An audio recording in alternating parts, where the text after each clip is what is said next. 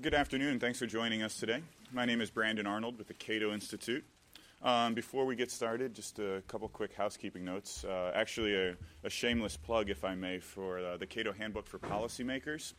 Uh, this is a resource that comes out every four years, and it actually, the, the latest version just came out about a month ago, and we delivered them to all congressional offices. But if you didn't get a copy or you have a colleague that's been stealing yours off your desk, feel free to let me know. I'd be happy to get you another one. It's also available on our website, cato.org. If you're not familiar with the Handbook for Policymakers, essentially it's a it's a A to Z guide for pretty much all the issues that you deal with here on Capitol Hill, ranging from um, tax competition, the subject of today's event, to Social Security, uh, uh, foreign policy, civil liberties, you name it, and it's in the, the Handbook for Policymakers. So, a great resource to keep on your desk as you're uh, sifting through new issues uh, in your job here on the Hill. Um, with that, I'll go ahead and introduce our, uh, our first speaker for today. Uh, Dr. Dan Mitchell is an expert on tax reform and su- supply side tax policy. Uh, he's one of the foremost advocates for the flat tax, and in fact, he might be the only person in the world who can name every country uh, off the top of his head that currently has a flat tax. Um, it's a great party trick for him. Um, prior, prior to joining the Cato Institute, he was a senior fellow at the Heritage Foundation. He also worked on Capitol Hill as an economist for, this, uh, for Senator Bob Packwood and the Senate Finance Committee. He holds bachelor's and master's degrees in economics from the University of Georgia and a PhD in economics from George Mason, George Mason University. Is that Dan Mitchell? Well, thank you, Brandon. Yeah, there are 27 flat tax jurisdictions. I don't know that I can name all 27 right off the bat, especially since some of them are little places like Pridnestrovye, which is a breakaway region of, the Mold- of Moldova, and only Russia recognizes them. So some people say I can't count them, but I do. Uh, I want to go ahead and walk real quickly through some of the reasons why tax havens are something that should be applauded, not persecuted. And this puts me square against uh, what we see throughout the world today with international bureaucracies and politicians from high tax nations uh, launching a very coordinated attack against these jurisdictions. Uh, in effect, what's happening is that the high tax nations of the world want to set up something equivalent to OPEC. But instead of an OPEC to keep energy prices high on the behalf of oil producing countries, what we're seeing in, is an effort by high tax nations to create a cartel that will enable the politicians from those high tax nations to put in place uh, worse tax policy. And what I'm going to do is I have a, a PowerPoint presentation, but I'm just going to walk through that really quickly, have material up on the screen for you to look at uh, to augment what I'm trying to say. But the key thing I want to start with is to first highlight what is good tax policy because this is something that virtually everyone agrees with. Not everyone. But by and large, even if you go to a left wing economist and you say, is it better for the economy to have lower tax rates or higher tax rates? They'll say lower, and they'll say, but you know, maybe for fairness they have to be high. But from an economic perspective, they'll agree that lower tax rates are better than higher tax rates. And even liberal economists will agree that you want less double taxation of savings and investment, not more. So there is this widespread agreement about what is good tax policy. Now, the problem is is that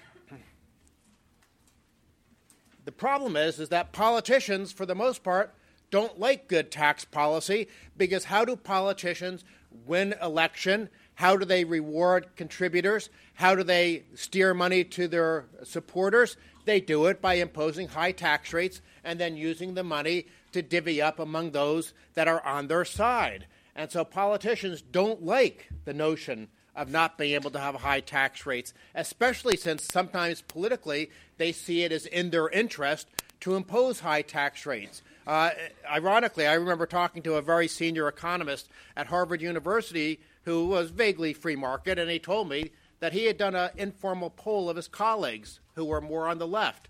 And he said, if you knew for a fact that lower tax rates would generate more revenue that you could then spend on social programs, would you favor lower tax rates? And he said a majority of them actually said no, because the sort of the punitive ideological uh, motivation to punish success was even more important than getting more money for them to redistribute.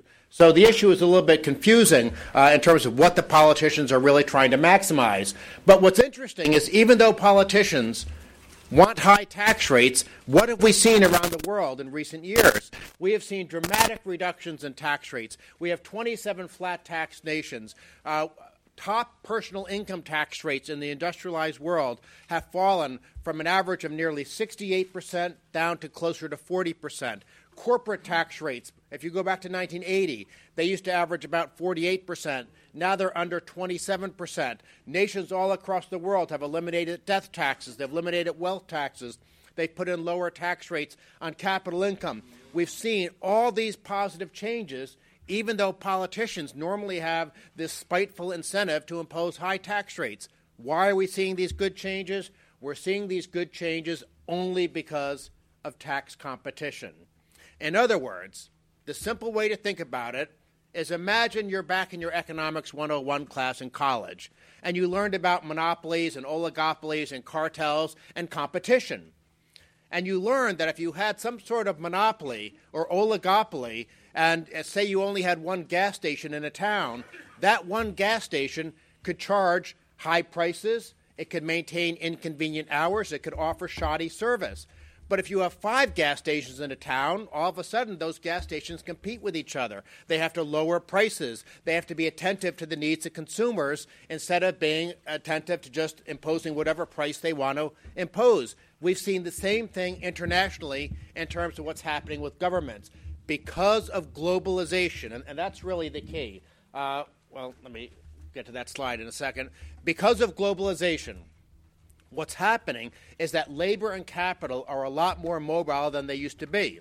And this means that taxpayers around the world, if governments are trying to impose high tax rates, they actually have options to move either themselves or their money across borders, just like if you have one monopoly gas station in a town and all of a sudden new gas stations open up, you can decide I'm no longer going to shop at that gas station that's trying to rip me off. I can shop at the gas station that's actually giving me a better deal for my money. Uh, and, and this, this tax competition that's linked to globalization is responsible for these dramatic reductions in tax rates. Now, of course, when I go in for my salary review, I always say it's because of the great papers I'm writing for the Cato Institute that governments all over the world are doing these things. But the real story is tax competition is forcing governments to do the right thing, even though politicians don't want to do the right thing. Now, the bad news is that the politicians have figured out what's going on and they're fighting back. And this is why we're seeing all these international bureaucracies trying to come up with ways of attacking tax havens. Why are they trying to attack tax havens? Because tax havens are the most powerful instrument of this tax competition. It doesn't do you any good to move your money from, say, France to Hong Kong if the French government can still tax you track down that capital or track you down and tax you at French tax rates. That would sort of like be moving from the, the expensive gas station to the lower price gas station, but the high price gas station still gets to charge you. Yet that's exactly what high tax governments want to do is they want to track you and do extraterritorial taxation. And what the OECD did is it put together an anti tax haven blacklist back in 2000. Now, a little bit of detail what defines a tax haven? The number one thing on the OECD's list no or nominal taxes. So if you're a free market, laissez faire jurisdictions with a low tax burden, the OECD wants to punish you. There's no blacklist from the OECD of high tax countries, the countries that are actually punishing growth and impoverishing people with bad policy. No, there's only a blacklist of the jurisdictions that are doing the right thing. But it's not just the OECD. The European Commission has all sorts of various anti tax competition, pro tax harmonization schemes. The United Nations even has a crazy idea from something called the Internet, the Committee of Experts on International Tax Matters. Of course, you can imagine the types of experts that they have on their committee. Uh, and then, of course, you now have the G20 summit. And this is really amazing. You know, sometimes even I, after 20 years in Washington, get surprised uh, by what the other side is doing you have a financial crisis that is caused by bad policy in nations like the U.S. Reckless monetary policy, corrupt Fannie and Freddie subsidies, you name it. There's no doubt about the fact that the financial crisis was born and bred in the big nations. And yet, what are the politicians doing? It's the fault of the Cayman Islands or it's the fault of Singapore or Liechtenstein or something like that. And you say, well, wait, how can it be their fault? Did they have the reckless monetary policy? No. Did they have the corrupt Fannie and Freddie subsidies? No. But you got to give the politicians from the high tax nations credit. They're always on message. No matter what's wrong, it's always the fault of tax competition. And of course, we now have all sorts of initiatives and efforts coming out of the U.S. Congress. Uh, the, uh, the Dorgan legislation, the Levin legislation, both of these bills were sponsored by uh, Senator Obama when he was in the Senate last year. Uh, so it does not look good. It looks like the U.S. will be engaging in unilateral fiscal protectionism, not just the international fiscal protectionism from the bureaucracies like the OECD and the European Commission. And by the way, I can't resist pointing out the irony of something if you work for the OECD, where you get very nice, generous salaries, you work in this elaborate sh- chateau over in Paris, guess what? By international treaty, you pay no tax. So it's kind of ironic. We have these well fed bureaucrats working at the OECD in their nice chateau with its own private wine cellar, and they run around the world in business class telling jurisdictions with low taxes that they're doing something wrong and they should be blacklisted, and yet these bureaucrats pay zero tax. Certainly, at the very least, the first thing that should happen is they should learn what it's like to be a taxpayer before they start interfering with the sovereign right of jurisdictions to set up their own tax policy. As I mentioned before, this battle exists because of globalization. 30 years ago, when very few people could move money or themselves across national borders, governments could behave like monopolists because their taxpayers were trapped. But because of globalization, not only has globalization meant wonderful things in, in, terms of expanded trade of goods and services, it's also meant wonderful things in terms of competitive pressure on governments, which, of course, is why governments are fighting against it. Here's just a chart showing what's happened to top OECD nation tax rates. Uh, I was too lazy to make a chart, but this shows what's happened to corporate tax rates, except I haven't updated it since last year. It's now less than 27%. Here's the number of flat tax nations. Now, what's interesting, if you read the OECD and European Commission documents, if you read some of the left wing tax law professors from the United States who are consultants to the OECD, if you read what they write, they say tax competition is harmful.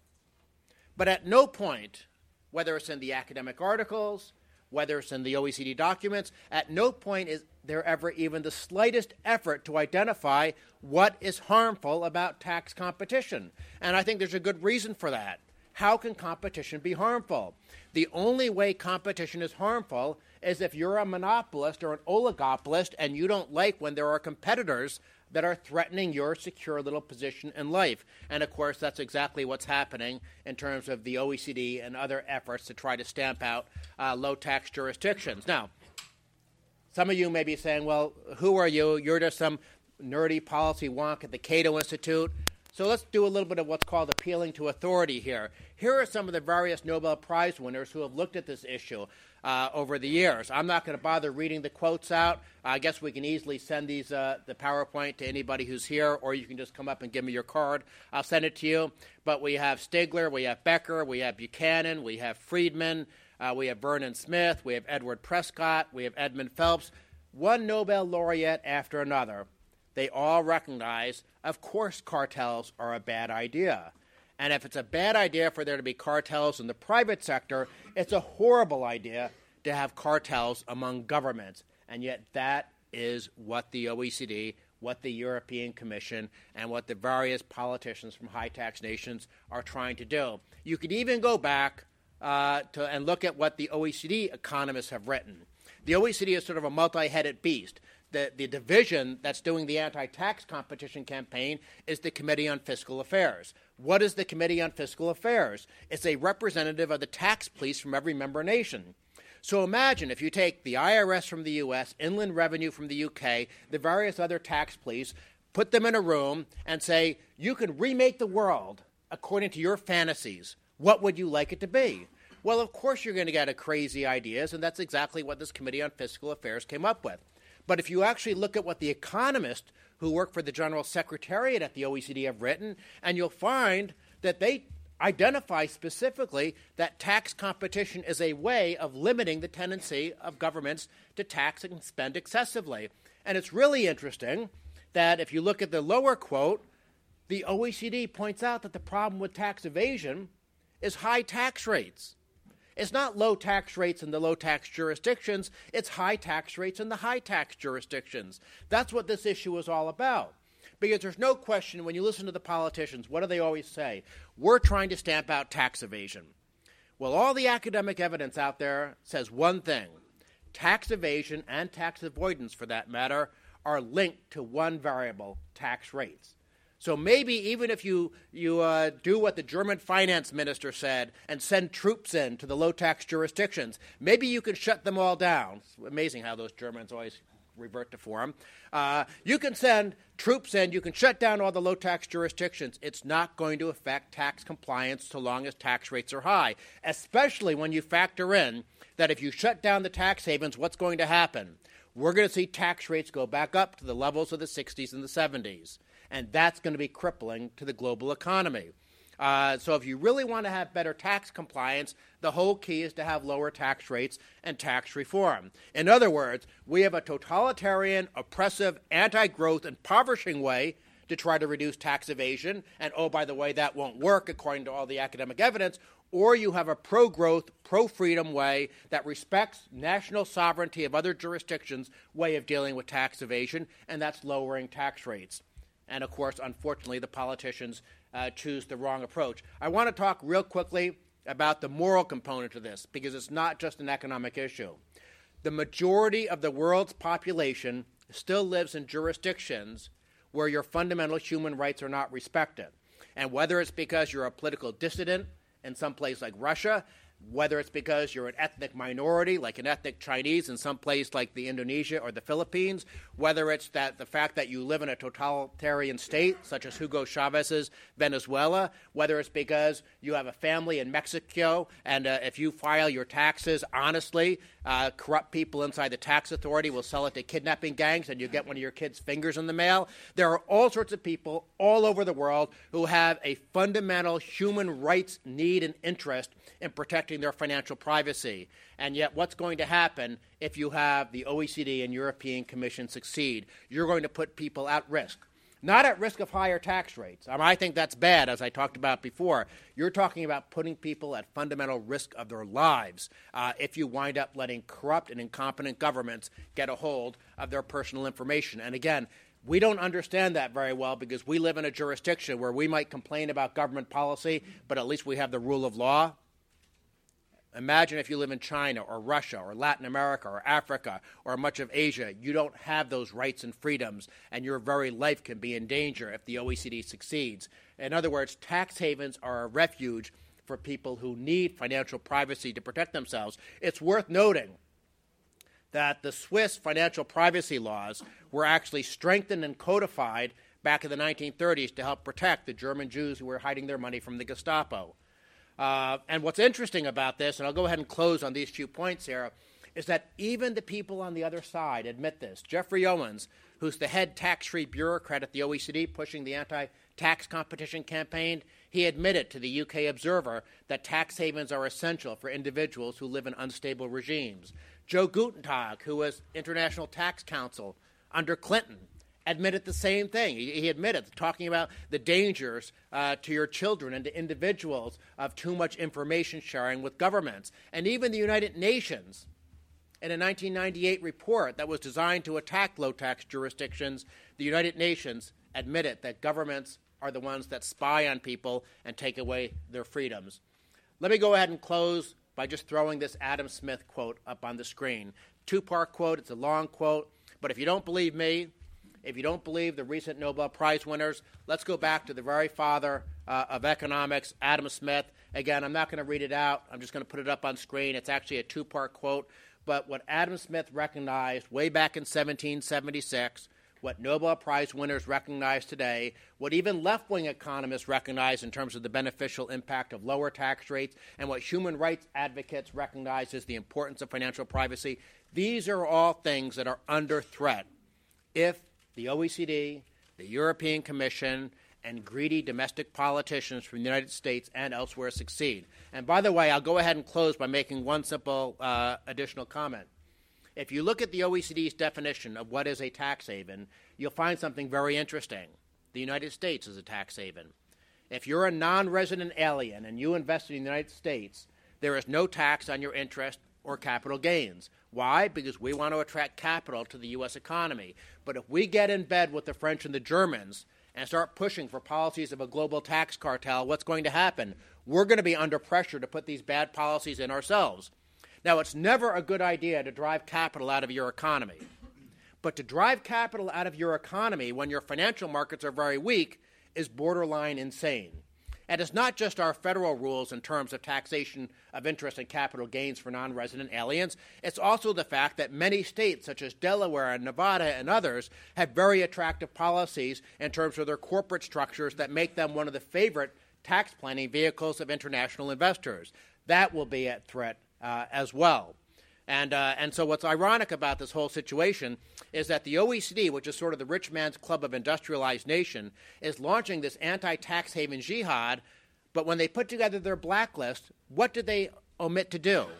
They omitted any blacklist of their own members. So the United States wasn't on the blacklist, the United Kingdom wasn't on the blacklist, the Netherlands, Austria, Switzerland, Luxembourg, they all somehow wound up not being on the blacklist. So not only is the OECD pushing bad tax policy. Not only is the OECD undermining human rights around the world, but they're also a bunch of racist hypocrites. If you're in the member, if you're a part of the club, then you get a get out of jail free card. But if you're some poor, developing, smaller jurisdiction without much power, then you get put on the blacklist. This whole thing is economically and morally reprehensible. Thank you. Well, thanks, Dan. Uh, to hear more of Dan's thoughts on tax competition, you can also check out his new book, Global Tax Revolution, which was published by the Cato Institute just a couple months ago. Uh, and as he offered, uh, I'm sure he'd be happy to send you his PowerPoint presentation if you'd like to check that out. Uh, our next speaker is Dr. Richard Rahn. He's a senior fellow at the Cato Institute, chairman of the Institute for Global Economic Growth, and the chairman of the advisory board of the European Center for Economic Growth. He also previously served two terms as a member of the board of directors of the newly independent Cayman Islands Monetary Authority. Uh, he also previously served as vice president and chief economist of the United, I'm sorry, the U.S. Chamber of Commerce. Uh, Dr. Rahn owned, uh, earned a BA in economics from the University of South Florida and an MBA from, the, from Florida State University. He also holds a PhD from Columbia. Dr. Rahn?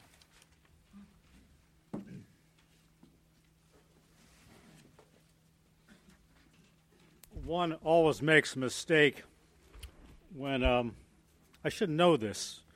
A following Dan because we usually agreed how we're going to divide the thing up, and he goes first and he takes everything.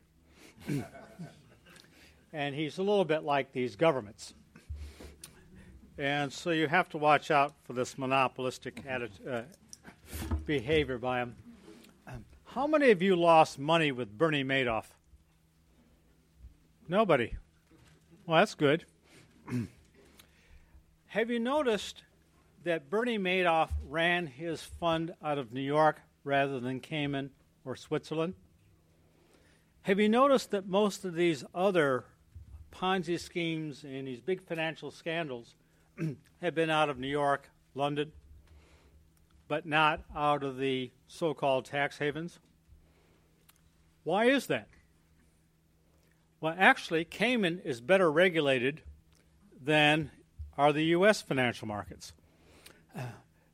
Uh, Cayman is a small place, only 50,000 people. The monetary authority there, which I served on the board for two terms, only has about 120 staff.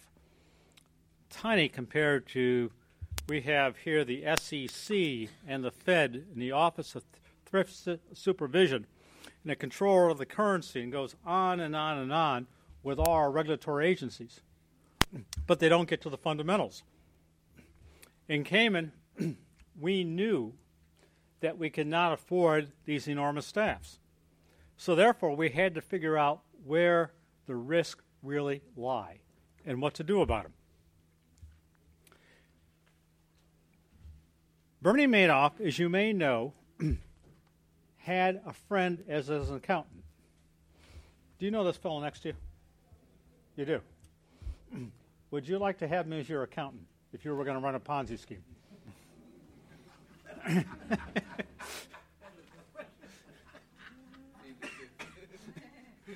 well, the thing is, Bernie Madoff had a, a close friend. I think he might even been a relative or some kind of family connection. But that wouldn't be allowed in Cayman because there you need an independent auditor. And an independent auditor has to be approved by the monetary authority because we realize that regulators don't understand what happens in companies. I mean, one of the companies we regulated was Citibank. We had no idea what was going on in Citibank. Appears out, it also appears that their executives had no idea what was going on in Citibank.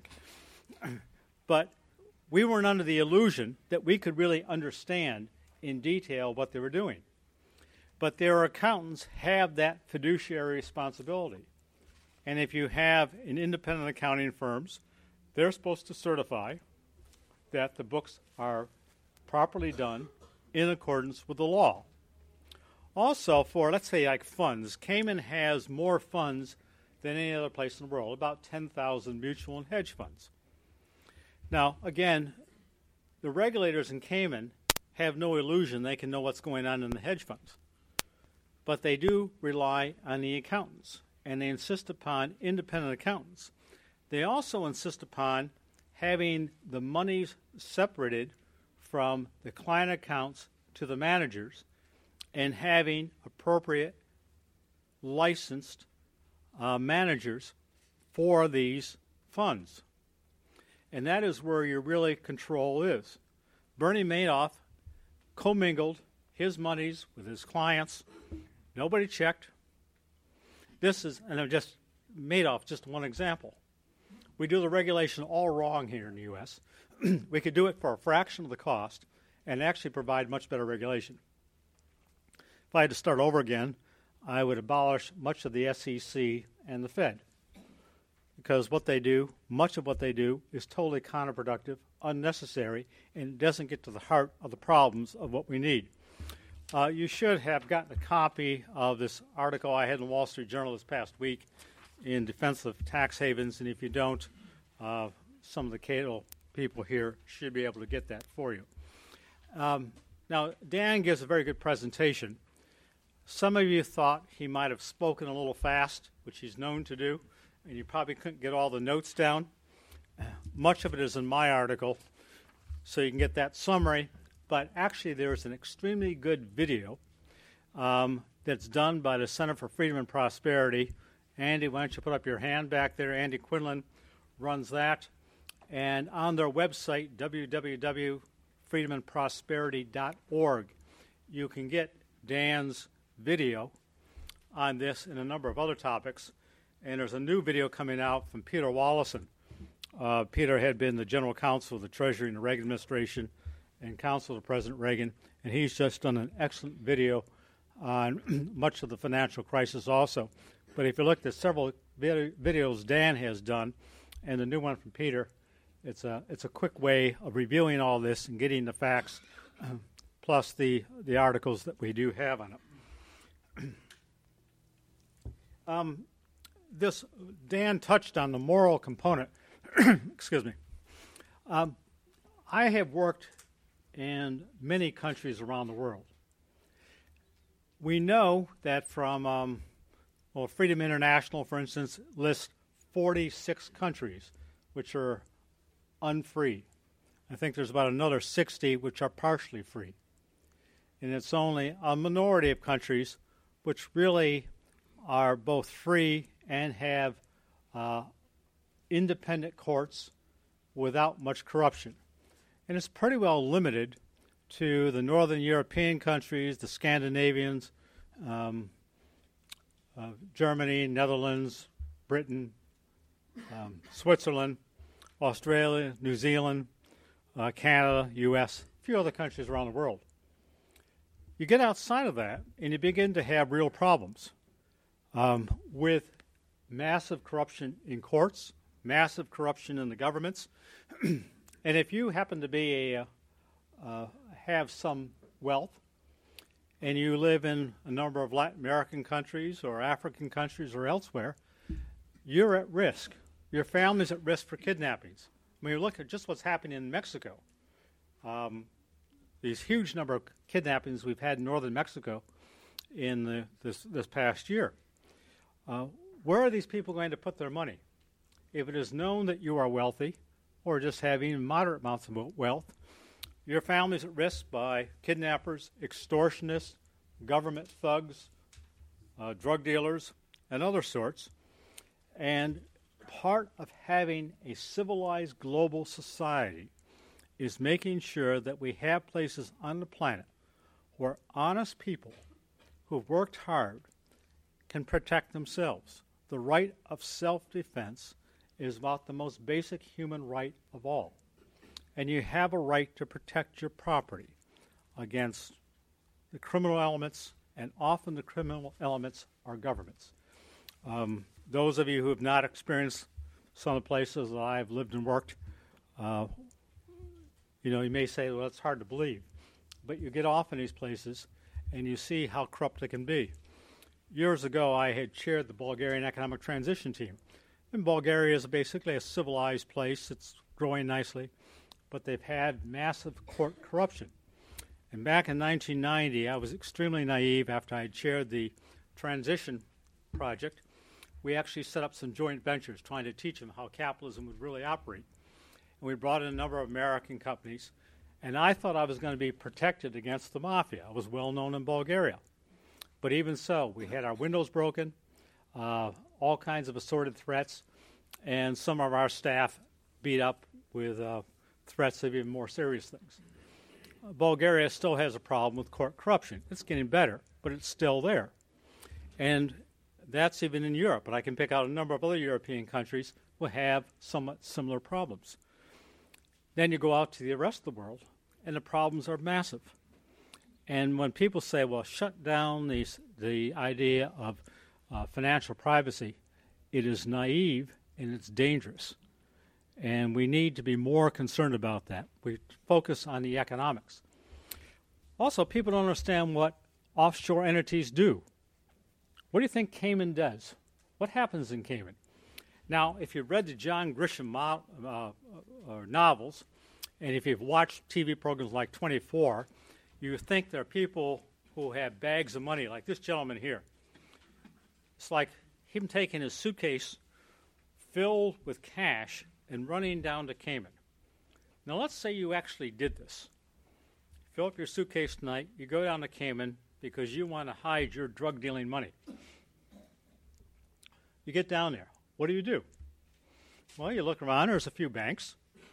Say you go over to Cayman National Bank. You'll walk in, you got this bag full of money. And they're going to say, Well, this is very nice. Who are you? Where did you get the money? Prove us where you got the money. Give us a whole lot of references. We're going to check you out in Interpol. Anyway, basically, you're not going to be able to open an account. They're not going to accept it. And this is true with all the local Cayman banks. The big international banks that operate there, HSBC, um, Citibank, Bank America, all the rest of them, um, they don't take uh, retail accounts at all. You can't open a, a, bank account if you wanted there. Basically, that is all. Um, that is repackaging money. There's a few perversities in U.S. law, the overnight accounts and so forth, but this is all institutional operation. What they do, let's say a bank like HSBC, one of the world's largest banks. It's got offices in Hong Kong, Shanghai, all through Europe, all through the US. And there's all these depositors. Maybe some of you have accounts at HSBC. So you've got $10,000 in your account. Now, HSBC wants to be, pay you interest on that account, so they have to earn money. Well, it's hard for them to invest just in $10,000 increments. So what they do, they gather up all this money and it's sent to Cayman where it's repackaged and it's packaged into, let's say, amounts of 10 or 100 million dollars, which are used to loan to companies to open new semiconductor plants in the United States or new shopping centers. Um, the money, you know, there's no physical transfer of money, of, of, of paper money. There's not a whole lot of dollar bills down there. This is all done electronically. And the back office work can be done any place on the planet where this is done. The reason they use places like Cayman because it's a place you can consolidate without having any taxes or transactional nicks on it of money coming in and out. And it just re- leads to regulatory efficiency and better global resource allocation. If you did not have places like Cayman and Switzerland and the other places that do this, you would not have the proper or as good of allocation of capital around the planet to its highest and best use. That's what the banks do. Now about the funds. Why does Cayman have 10,000 funds? Well, again, it has to do with, regulatory efficiency much more so than taxes. There's a lot of tax free jurisdictions. But in a place like Cayman, you can go online. You can do virtually everything online. But there's a few key questions you have to answer. One is that anything you have in your offering prospectus, you actually have to do. I mean, you can't deviate outside of what you offer. You also have to have a board of what call and officers of fit and proper proper people. And um, for instance, if uh, Dan wanted to open a fund, the first thing would happen is his name, the Cayman authorities would run it through Interpol and all these other lists to see if he's a fit, proper person. Have you been indicted for financial fraud, for anything else? And that strikes out a number of people right there. Then they want to know who is the accounting firm? Who is going to be the custodian? Who is going to be the funds manager? You can do all that electronically and do it within a couple of weeks and actually have your funds set up. But unlike the SEC and a lot of the U.S. regulatory authorities, there's a very clear cut way to get there. The key questions to prevent th- uh, fraud and misuse are there. And there's not all this other type of nonsense that goes on without asking the basic questions. And finally, a place like Cayman has a huge number of insurance companies after Bermuda. Why do these insurance companies go offshore? Most of it is what they call captive insurance. Let's say a big company like IBM probably wants to self insure. They know they manage their business well, they keep the risk low, so they set up their own private insurance company. This is commonly done, or industry groups will set up insurance companies, or um, or university hospitals and so forth. Harvard University has all their medical insurance in Cayman, as most U.S. university hospitals do. Why? Because it's an efficient regulatory structure to have these captive insurance.